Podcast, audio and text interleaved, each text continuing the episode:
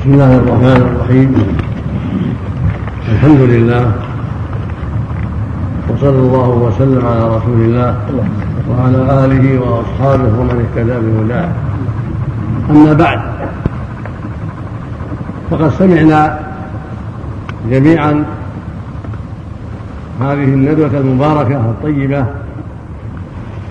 المتعلقة بوسائل الإعلام وخطرها ونفعها التي تولاها أصحاب الفضيلة الدكتور سيد محمد ساداتي والدكتور سعيد بن زيد والدكتور عبد القادر راش جزاهم الله خيرا وضاعف مثوبتهم ولقد أجادوا وأفادوا وبينوا ما ينبغي بيانه.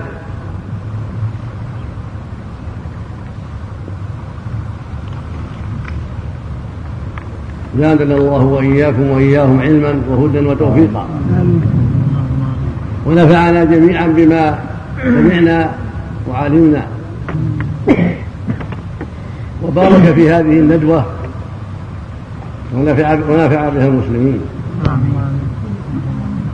لا شك أن وسائل الإعلام جديرة بالعناية وجديرة بالدراسة بعد الدراسة وجديرة بالإصلاح والتنقية. من الدولة وفقها الله ومن المسؤولين في الإعلام ومن العلماء ومن كل من يهتم بالإصلاح ويعنى بالإصلاح ويريد الإصلاح. لما ذكره أصحاب الفضيلة في ندوتهم من دخولها في كل بيت وإقبال الناس عليها ذكورا وإناثا وشيبا وشبابا ولما يعتمده أعداؤنا في إدخال الضرر على المسلمين من طريق هذه الوسائل ولما يقصدون من نشر مبادئهم الباطلة وأخلاقهم الذميمة وأعمالهم الضارة بالمجتمع في دينه ودنياه.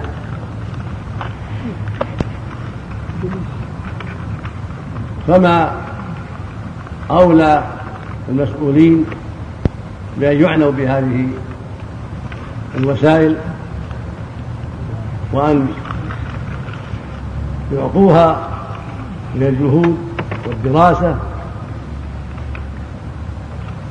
وتشكيل اللجان وإيجاد أنواع من الإصلاح حتى تكون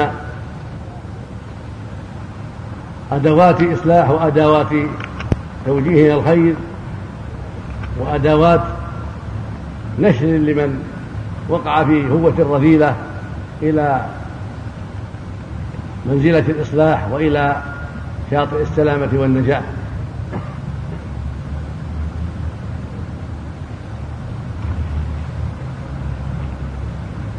ولا سبيل إلى ذلك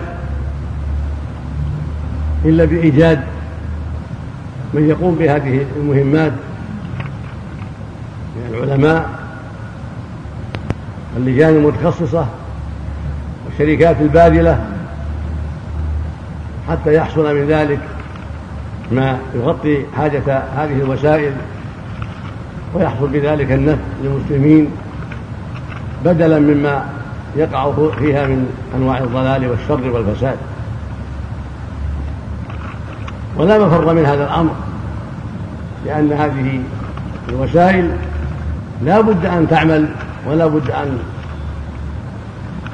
تنشر بين الناس وتبث بين الناس ما وصل إليها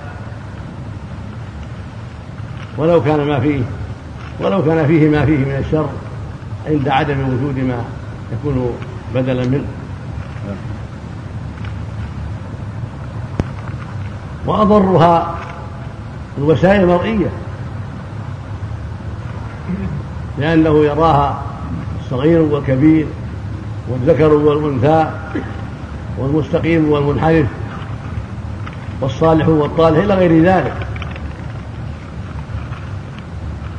وهي تدخل في بيوتهم وفي مجالسهم وفي غرف نومهم وفي كل مكان. فهي أولى الوسائل وأهم الوسائل بالإصلاح. ثم الوسائل المسموعة ثم الوسائل المقروءة كلها جديرة بالعناية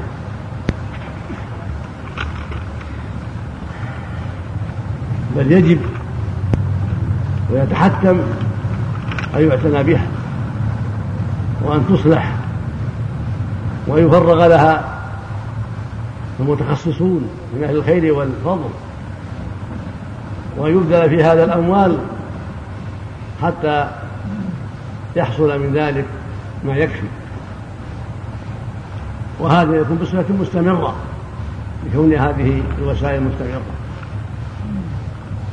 ومن العلاج أيضا النظر في الموظفين المتولين لهذه الوسائل. فيقر منهم من يصلح ويبعد منهم من لا يصلح. هكذا يجب على الدول الإسلامية بصفة عامة وعلى هذه البلاد بصفة خاصة لأنها قدوة المسلمين وحكومة الحرمين الشريفين فهي أولى الدول وأحقها بالإصلاح والعناية. وإن كانت بحمد الله قد أخذت نصيبا طيبا من الإصلاح لكن الأمر يحتاج إلى أوسع من ذلك وإلى أكثر من ذلك.